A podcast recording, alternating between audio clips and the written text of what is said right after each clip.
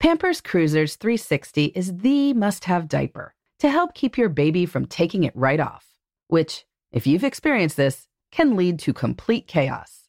With its 360 degree stretchy waistband that moves with your baby for a comfortable fit, your active baby can move freely. Think of it as baby yoga pants. Cruisers 360 offers a gap free fit and has a blowout barrier at the back of the diaper to help stop any unwanted disasters. The best part? That stretchy waistband makes it so easy to change your wiggly baby, who is always on the move and can't be stopped.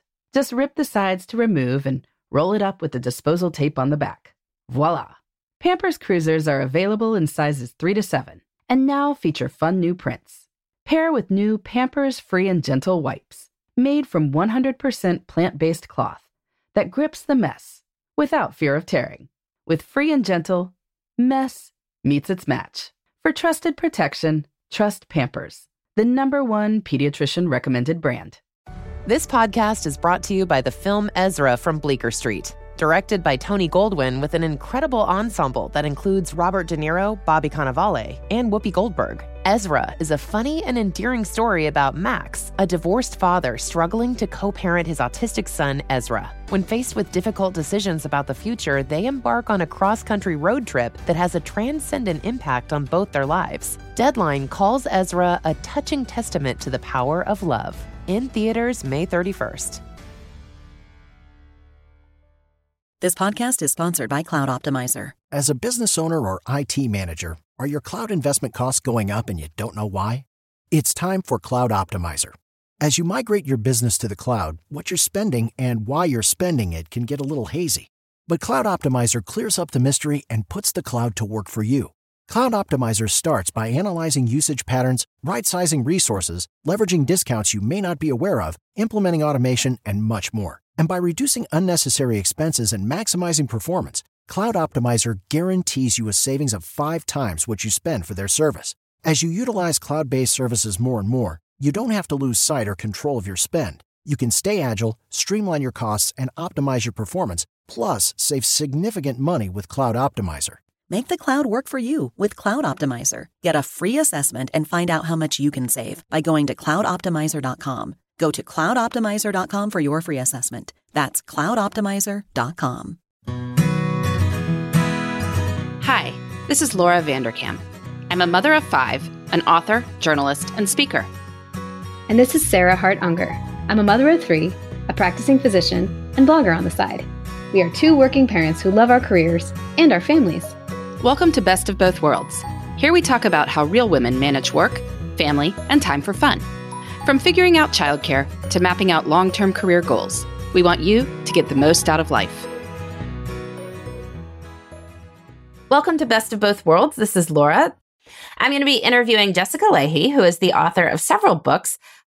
She was first known for the book The Gift of Failure, but we're mostly talking in this interview about her next book, which is called The Addiction Inoculation, which is how parents can help inoculate their kids, as it were, against addiction to uh, drugs and alcohol in a culture that often does not make that um, particularly easy to do.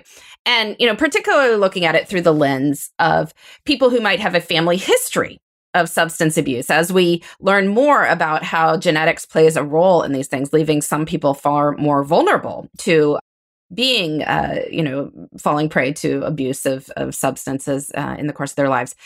If your kids are dealing with that genetic inheritance, how you can um, particularly take actions to make the odds better for them that they will they will come through the adolescent tra- transition in a, in a healthy manner so a lot to think about with this is a really great interview i hope people will really enjoy listening to it sarah you were saying you feel like you already know jess from from the internet yes, world I was just commenting on like the parasocial relationships of podcasting I think especially where I'm like, oh yeah, Jess Lahey, like my friend. And then I was thinking about this and I'm like, she doesn't know me. Like I've never spoken to her.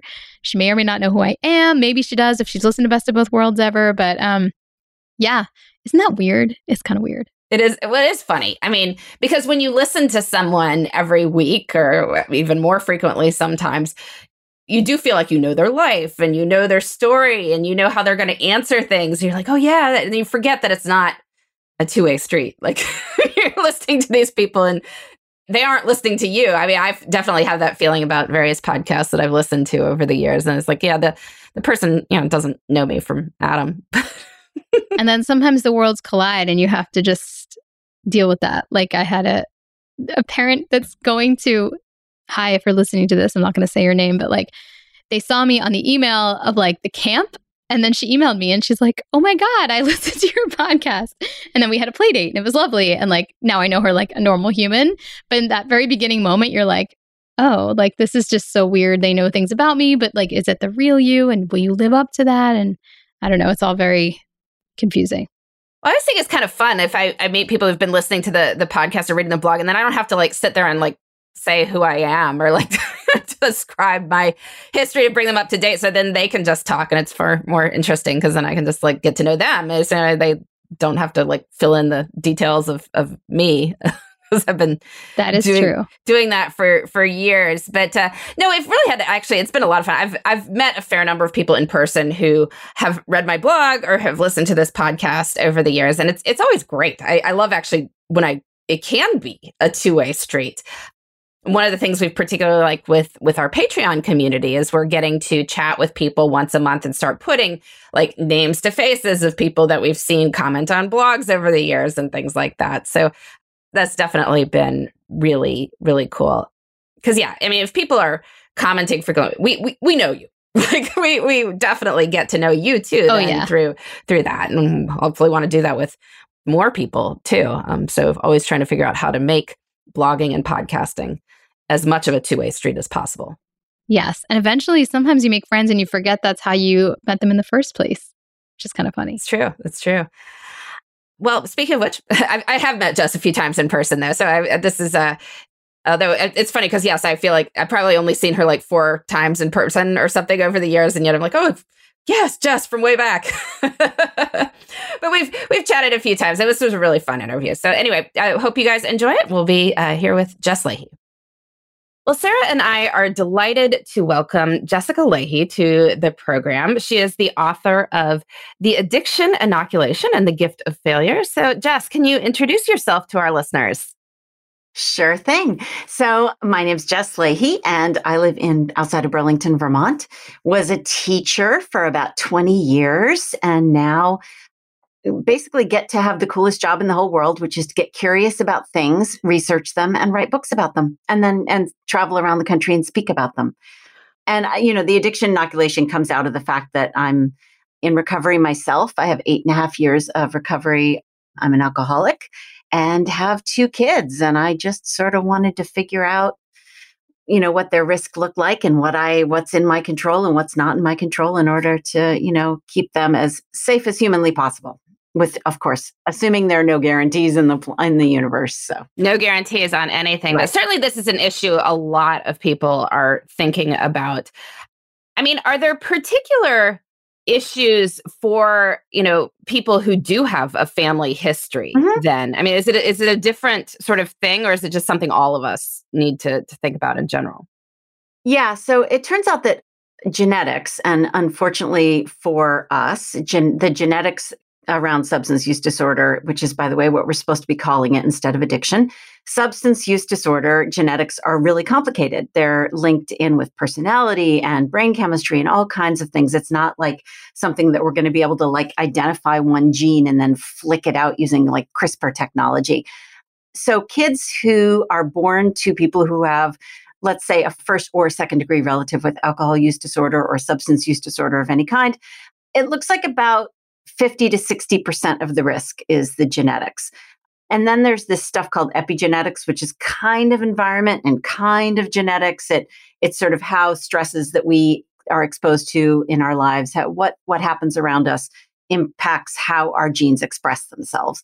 So yeah, I mean, I have kids who came into this world at a higher risk for substance use disorder. And so given that, how does that factor into the decisions I make around, you know, what they're exposed to and the choices I make around, you know, how I parent? That was sort of I- interesting to me. But on the other hand, you also have to remember that, you know, any kid can end up relying on substances instead of, you know, it's not just about genetics and and it's not like also it's not like if you have the genetics for substance use disorder that you're doomed my sister you know came from the same parents i did and she has a just a regular old i hate to use the word normal but does not have an issue with substance use disorder my husband was born into a family with substance use disorder and he has no issues with substance use disorder so yeah it is part of the picture but it's not the whole picture well, I wonder if you could distinguish a little bit then, because you said well, mm-hmm. normal drinking, and we're using the quotes there. Right? Nobody can see us doing that. We're not recording the video, but right. we're both using our quote marks around the the normal drinking versus. Right. So, I mean, if you characterize what what led you to think that you were dealing with more of an issue than, say, your husband having the same glass of wine? So I didn't have just one glass of wine, hardly ever. So you know, I think we're in a really cool place in this culture right now where given various books that have come out on sort of the sober curious like at looking at your own individual relationship with alcohol or substances and saying, okay, well, I don't have to take a quiz in a magazine about am I an alcoholic and score a 10 to decide because this label applies to me, I now have to do something about it. I think we're in this really cool place in our culture where these books and the culture itself is starting to say, look, if you don't like the influence that alcohol or a substance is having on your life and you think it's problematic for you, then go ahead and, you know, try sober January or, you know, there's all kinds of these sort of sober curious months now that you can sort of check out what it's like to not drink and and there are a lot of people who are saying okay well I'm going to give it a shot for a month or a year and see what it's like so for me, I definitely scored high on the quizzes. I knew I was an alcoholic for a while before really my life started to come apart at the seams. But it wasn't until my dad sort of came to me and said, you know, I, I know what an alcoholic looks like, and you're an alcoholic and you need help. And at that point, I knew he was right. So I think it's a really individual decision. And I think we get into a lot of trouble when we start comparing war stories or like, am I as much of an alcoholic as you are? And I work at a rehab. And that's one of the first traps that a lot of people tend to fall into when they get talking to other people in recovery. And there's these horrible sentiments like, you know, I've spilled more than you ever drank. You know, that kind of horrible comparison really gets in the way of people deciding what's right for them and whether or not their individual relationship with alcohol needs to be reevaluated. So for me, it was pretty clear. For some people, it's just, you know, man, I really don't like the way I feel when I drink, and it's really messing with um, my parenting or my job or whatever. Well, I think was one of the most interesting parts of the addiction inoculation when we were talking about this is, of course, you you were a very high functioning yes. person in in terms of dealing with alcoholism, but many of the people who sort of knew you and in fact knew you pretty well would not have pegged that at all because you weren't doing any of those things that you yeah. read about in in you know the the addiction memoirs. I mean you were getting your kids to school and getting yourself to work and getting a family functioning and and so it can look like different things. Yeah i was a full-time middle school teacher teaching a very full schedule. I was teaching almost every period of the day. And at that point, I had started writing for The Atlantic and I was publishing an article every at least two weeks. So that's a whole other full time thing going on there. And then, frankly, the drinking was a full time job too. so, you know, really, I had three full time jobs and I was a parent. And, you know, I was trying to maintain my marriage to a person who knew what our family risk looked like and had made it really clear that he did not want to raise his children in that context. And so I knew if I was found out, I risked being fired, I risked divorce, I risked all kinds of things.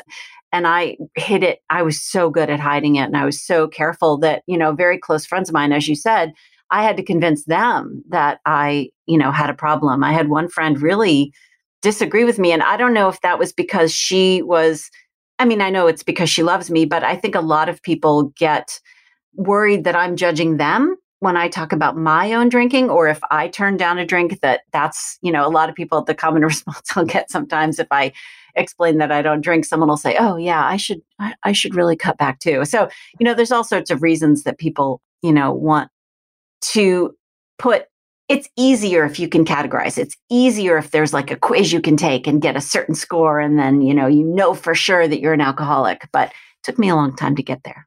Yeah. Now, obviously, teens are very curious about yeah substances in general. Um, yep. And probably a lot of young people are going to try things. Mm-hmm. Uh, but what is it about the teen brain that is particularly problematic for them starting any sort of alcohol or substance abuse well, for context, you know, there's all these camps, um, addiction and, you know, substance use and all this stuff. There are these camps, you know, like alcohol use disorder is a brain disease. Alcohol use disorder is a reaction to trauma. But there's a whole entire camp that believes that alcohol use, well, substance use disorder is a developmental disorder. It's a developmental issue because the adolescent brain, eh, you know, is going through the second most eh, just monumental overhaul of you know the connections in the brain and ha- you know all this growth is happening but the other thing you have to realize is that the very purpose of adolescence is to push kids out of their family and get them to try new things and become their own person and so a lot of people like to say that adolescents have a real that they're wired for risk and that's not true adolescents are wired for novelty and there's a very good reason for that that's one of the reasons is that dopamine, which is the neurotransmitter in our brain that sort of makes us, it's not just about joy, it's not just about happiness or about pleasure, it's about drive. It's the very thing that makes us get out of the bed in the morning and, and go out into the world and do stuff. And adolescents have lower baseline dopamine levels than little kids or adults. So, you know, your adolescent is sort of perpetually slightly bored because their dopamine levels are lower their brains are wired to seek out novelty because the purpose of adolescence is to try new things and get competent at them so they can go out in the world.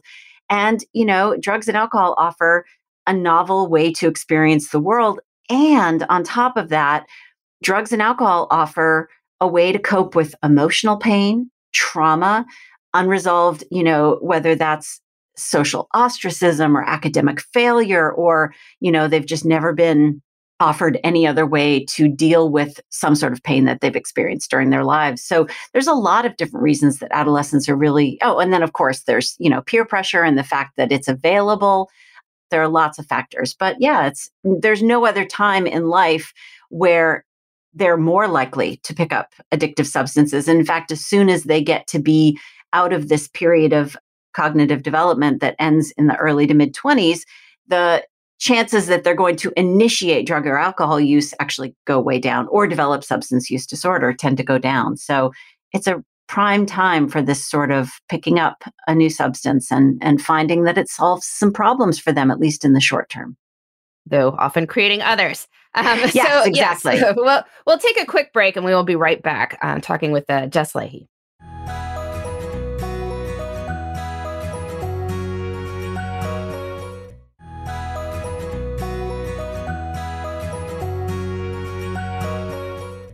Well, I am back with Jess Lahey talking about the addiction inoculation and other such related topics.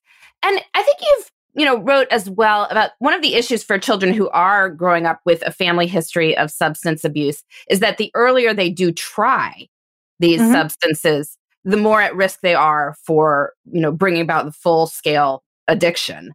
Yes. What's going on there? Well, so it turns out that if when you talk to people who have substance use disorders as adults, 90% of them report that they started with drugs and alcohol before age 18. But when you break it down into, okay, so what is the risk at various ages? We have some really great data on, especially for like breaking it down to like eighth grade, 10th grade, and 12th grade. Those are sort of the groups that we have great data on. And for example, if a kid starts, has their first drink in eighth grade, which you know, for a lot of kids, that's about when they might start. Like 13.5 is the average age of initiation for kids. So if we're waiting, by the way, PS, if we're waiting to do substance use disorder prevention until like that age, then we're behind the eight ball. So anyway, so if a kid starts in at eight, in eighth grade, their chances of having substance use disorder during their lifetime is somewhere around 50%.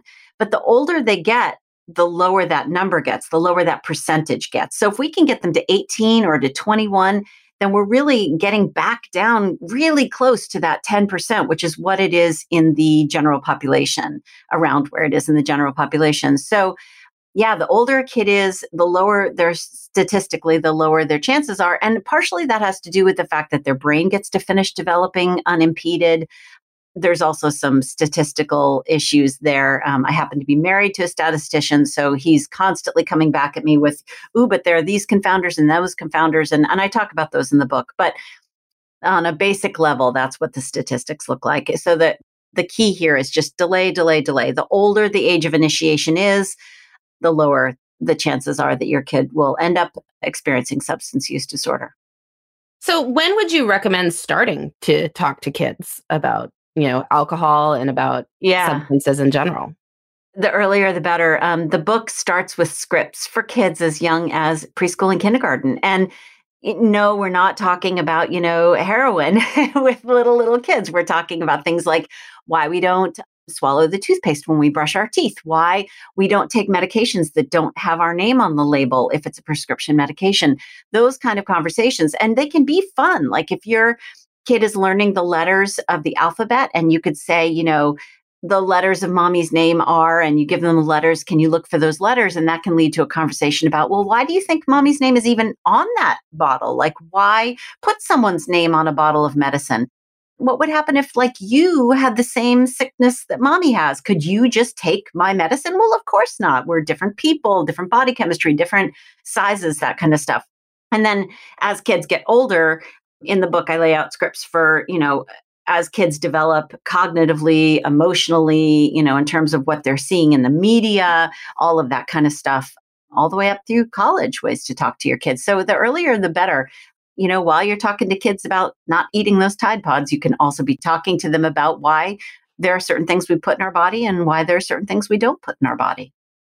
Yeah. And in terms of, again, children who maybe have a history of family, mm-hmm. family history of substance abuse, are there particular scripts you would recommend for them? Because again as it, the the more they can delay like a, a, drink for them at age 17 is different than a drink for maybe another child at age 17 and so what are some scripts maybe you can counsel those young people to use? Yeah so i for me once i got a hold of my own drinking i realized that what was going to have to be a part of the conversation with them given that they were at higher risk has to do with sort of okay well if you do try drugs and alcohol and what does it look like feel like when use turns to maybe something bigger? And you know and also understanding that there are different kinds and uh, you know to reassure parents lots and lots of kids are going to try drugs and alcohol and they are the vast majority are going to be fine but having that conversation about my own story and what it how it start it was so slow it was hard for me even now to pinpoint when exactly it turned from just you know social use to abuse but talking to them about that talking to them about the fact that they're at elevated risk talking to them about what it feels like when you're just really starting to uh, I hate using this this phrase. Some people use self medicate, or you know, when you're avoiding emotion or when you're avoiding the problems in your lives and using substances to sort of quote unquote self medicate, those are really important conversations to have, not just for someone with an elevated risk, but for my kids in particular, we have a lot of conversations about the fact that they are at elevated risk, that there's so many people in our family, both sides, who have really spent a lot of, have wasted a lot of time in their lives not being present for their lives and what that has looked like for them. And they've had some object um, lessons in that. They've seen it for themselves. So talking about that is, has been super important. So really being honest about what happened to your yeah. relatives, about, you know. Yeah. Absolutely. That's and why I think part of that comes out of the fact that I have a particular hatred of gaslighting kids, euphemisms. You know, I was never allowed to talk about, you know, my parents' use we were never allowed to identify what Susan Cheever refers to as the elephant in the room. You know, there's this big thing stomping on our family and wrecking things, and we weren't allowed to point at it and say, hey, look, that's an elephant. We were told, no, no, no, that's not an elephant, that's something else. Or even worse, there's nothing there to see. So for me, my trust in kids' ability to handle it and my intense hatred for gaslighting kids sort of has led us to a place where we talk about it all the time. It's a part of our reality. And if they're going to stay healthy, it's a part of their reality as well. Yeah. So you mentioned that, I mean, the teen brain is is wired for novelty. mm-hmm. what are some ways that we can help them seek out novelty that is not going to result yeah. in, in an elevated risk of, of substance abuse? Well, first off, keeping in mind that you know one of the ways that we can really protect kids is by doing early intervention for some of the things that are the biggest risk for substance use disorder like you know obviously aces adverse childhood experiences. If your kid has experienced you know abuse uh, and neglect if your kid has been through a divorce divorce and separation is actually an adverse childhood experience according to the centers for disease control. If your kid has experienced social ostracism, if your kid has experienced academic failure, if your kid is aggressive towards other children, if your kid has a, a learning difference, those are all reasons to say, okay, well, let's address this nice and early so that we can um, sort of stay on top of it because all of those things do increase a kid's risk for substance use disorder.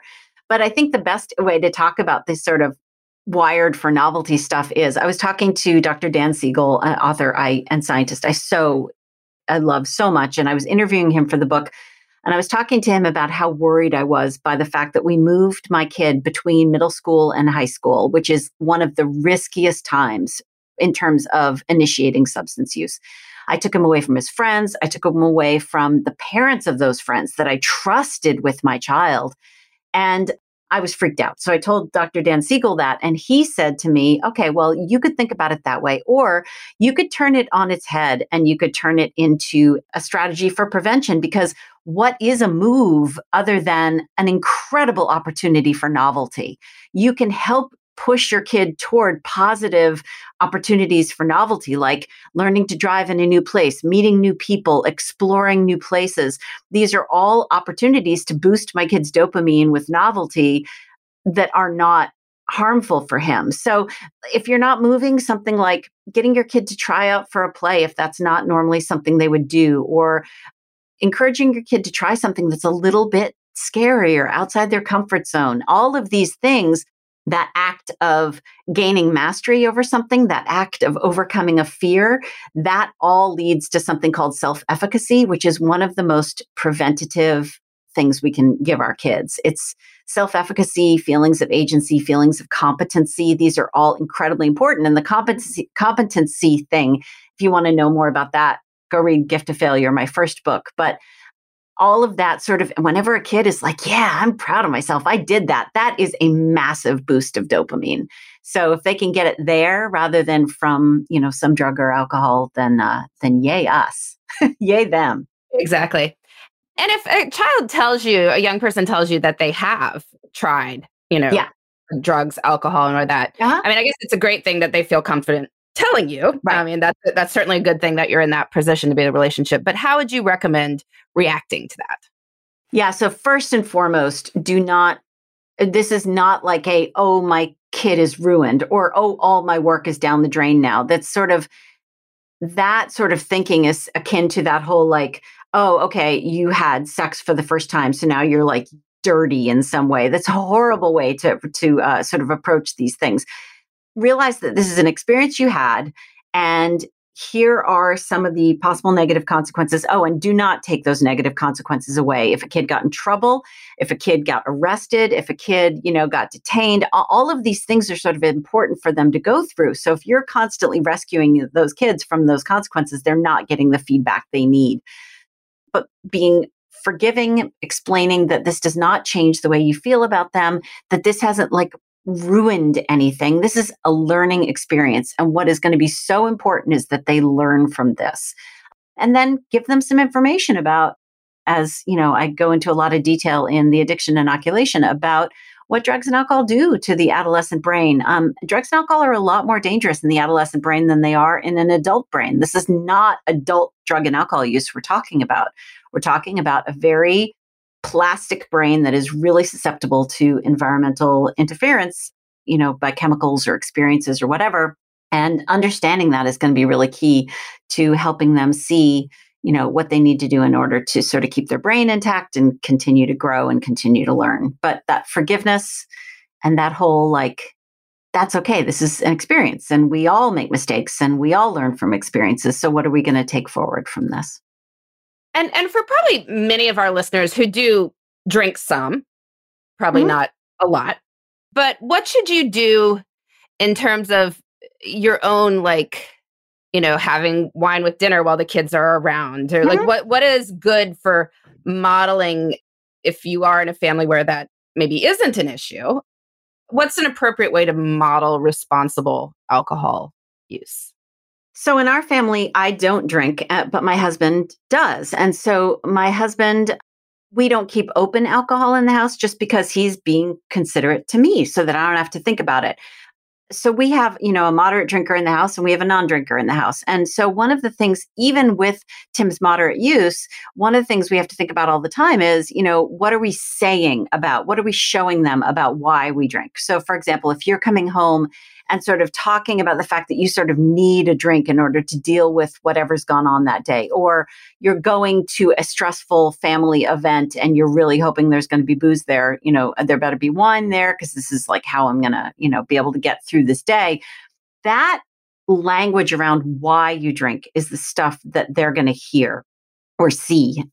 And so I am never going to say, unless someone, you know, clearly has a substance use disorder and they're modeling really unhealthy behaviors for their kids, I'm never going to say you can't drink in front of your kids. I am going to think, ask you to think really carefully about what messaging you're sending around why you are drinking. And that conversation is so much fun to extend out. You know, I'm a total dork here. Uh, I just revealed that through this so much fun thing. Um, it's really fun to go and talk about like what the media does in terms of its messaging and you know why do you think that you you know it's so important to have beer at a super bowl party what is it about alcohol and you know the NFL and the partnership they have with a lot of their advertisers that makes it so ubiquitous for there to be beer at a super bowl party so all of that stuff and by the way adolescents hate being manipulated. So a fun conversation to have is about what do you think they're really selling in this ad? Are they selling beer? Are they selling the you know if you drink this beer you will have lots of friends and you will be very pretty or attractive and you will go to all these parties and you will be able to run faster or whatever.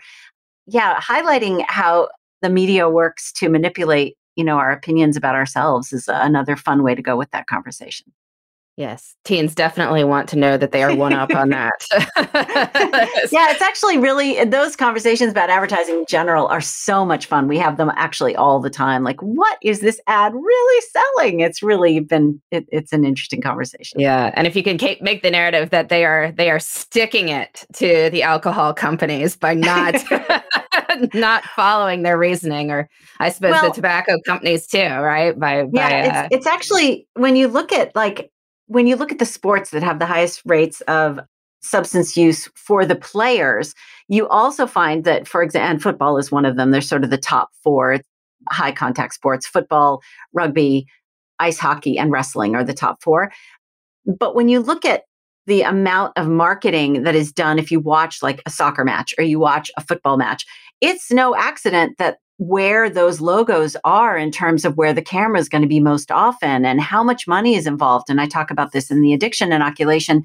When you talk to kids about the fact that, you know, the those companies know that if they hook you in as a loyal customer at a young, young age, that is millions and millions of dollars that they are sort of investing at an early age in order to get you hooked on their product, um, just in terms of brand loyalty. So, yeah, the, that that's the thing I love so much about teenagers is that they're so they so hate being manipulated. So it's so cool to talk to them about the ways that other people do try to manipulate them and help them understand it.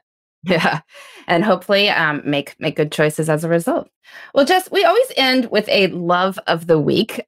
I can go first if you want to take a minute to think about what yours. This is just something that cool is happening, doing, reading, seeing, enjoying. I am I cur- actually oh, you I, I actually am so excited to hear what yours is. I am so excited. I love this part of the show. well, mine mine may not be that interesting. I was just All right, saying, well, I am anyway. rereading The Seven Habits of Highly Effective People, which is, Mhm. uh, you know, I read it probably 25 plus years ago for the first time. And, and in fact, it came out in like 1990. Yeah. Which is always funny to read a sort of self help and time management book that came out so long ago because, you know, people always wasted time. but right. with different things. right. so uh, exactly. uh, with our with our fax machines or something. I don't know what we were wasting time with, but yes. So I've been enjoying rereading that and seeing uh, where where Stephen Covey is uh, is going with it. So how about you? So I just came off of a week of just total bliss and happiness. I'm finally back out on the road for speaking as uh, you know a lot of speakers have had to do all virtual stuff and that's not just not as much fun. And so i got to take my 18 year old on the road with me and the reason i took him is that um, i was going to i was in colorado and at the end of the week in colorado one of his favorite musicians porter robinson was going to be performing at Red Rocks. And so, and I've never been to Red Rocks. I am, uh, I'm 51. I'm dating myself here, but you know, the U2 live at Red Rocks under a blood red sky was like, I, I mean, going to Red Rocks was like a bucket list thing for me. So we got tickets and we uh, went to see Porter Robinson and a bunch of other acts at Red Rocks this past weekend. And I'm running out of time to spend to go on a week long road trip with my 18 year old. And for us, you know, sitting side by side in a car, that's when we have our best conversations. And I had to make my way across the state of Colorado for three separate events and then drive back at the end. So it was a lot of car time. It was good audiobook time and it was good just bonding time with my kid. I'm so happy to have those opportunities. It's it was invaluable to me. Wonderful. Red Rocks, yeah, I've I've never been there ah. either. It sounds sounds pretty amazing. And yes, the U2 even better. Like, yeah, it was even more beautiful and even more acoustically beautiful than I ever expected. Yeah. Was your kid like, yeah. U2, mom, what? Come on. I, we actually, I had shown him the videos to help him understand sort of you know and you know U2 also had the fi- there are these towers down near the stage and of course they had fire blasting out of the towers on and it was just it was ridiculous. And even the performers they would step out on the stage and these were young people you know porter's only 28 27 28 and all of the other performers were about the same age. And so they all of them got up on the stage and they were like holy crap red rocks. You know it's it doesn't it was almost it was so cool to see them have the same childlike experience of being in this space as the people in the audience were having. It was just beautiful. It was on everybody's bucket list, performers yeah, and uh, yeah. audience alike. Exactly. Yep. Well, Jess, thank you so much for doing this. Can you uh, let our listeners know where they can find you? You can always find me at jessicalahey.com and my social media. Uh, I'm a lot. I'm on Twitter a lot, and that's at Jess Lahey, and I'm on Instagram at, at Teacher Lahey. Excellent. Well, Jess, thanks so much for joining us. Thank you so much for having me. All right. Well, that was great. So, this next question comes from a longtime listener of Best of Both Worlds and more recently, Best Laid Plans. She says that she is 29 and doesn't have kids yet, though she hopes to soon.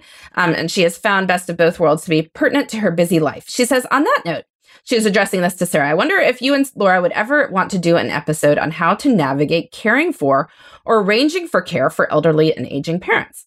She is an only child of older parents who are in their 70s, and her dad is in the early phases of dementia. It has been incredibly taxing trying to figure out how to organize the times I can help out my mom while also trying to balance having a puppy, a demanding job, and a spouse. And I can't even imagine how much more difficult it would be if she had kids too, she says. So she's curious how others navigate this.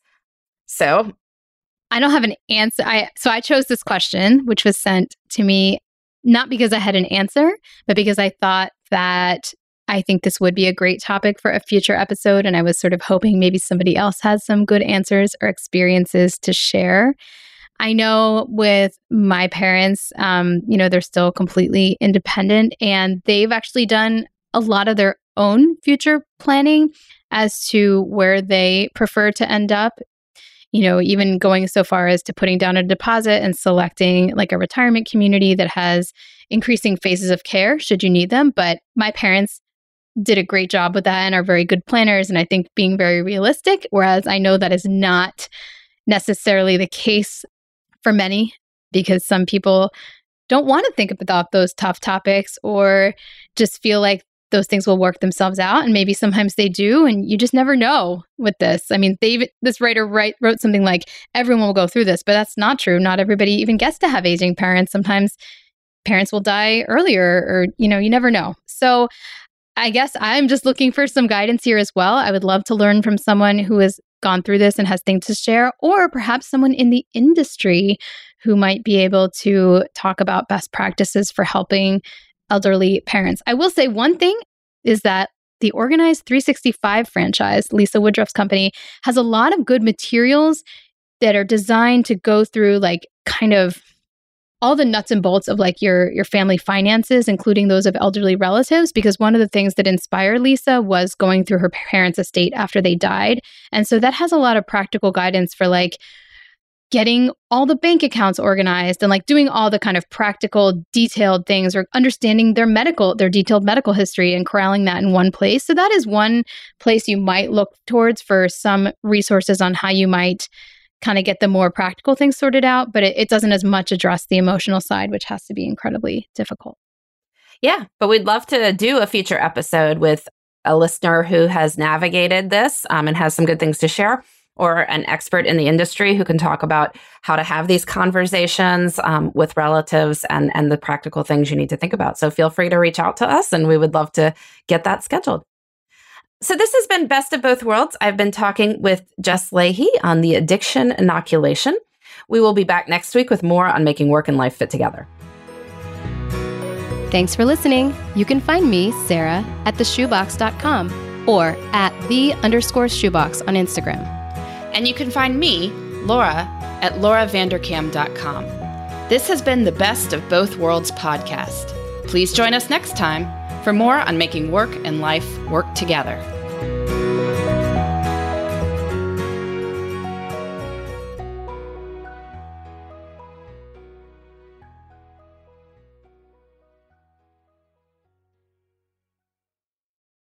Bean Dad, The Dress, 30 to 50 Feral Hogs.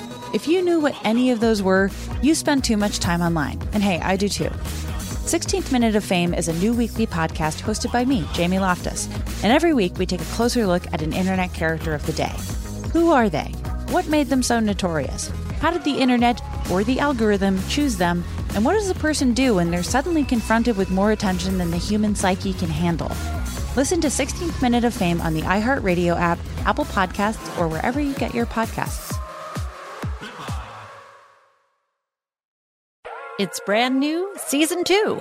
I'm Marissa Thalberg. And I'm Stephen Wolf Bedeta, and we're excited to be back having bigger, bolder, and always real conversations. Straight from the C suite front lines of marketing, media, and more. We have great friends joining from people you may know, like Wilmer Valderrama and Bobby Berk. And people you'll want to know. So grab a coffee or, hey, even an Aperol Spritz and come join us on America's number one podcast network, iHeart. Listen to brand new on the iHeart Radio app, Apple Podcasts, or wherever you get your podcasts something that makes me crazy is when people say, well, I had this career before, but it was a waste. And that's where the perspective shift comes that it's not a waste, that everything you've done has built you to where you are now.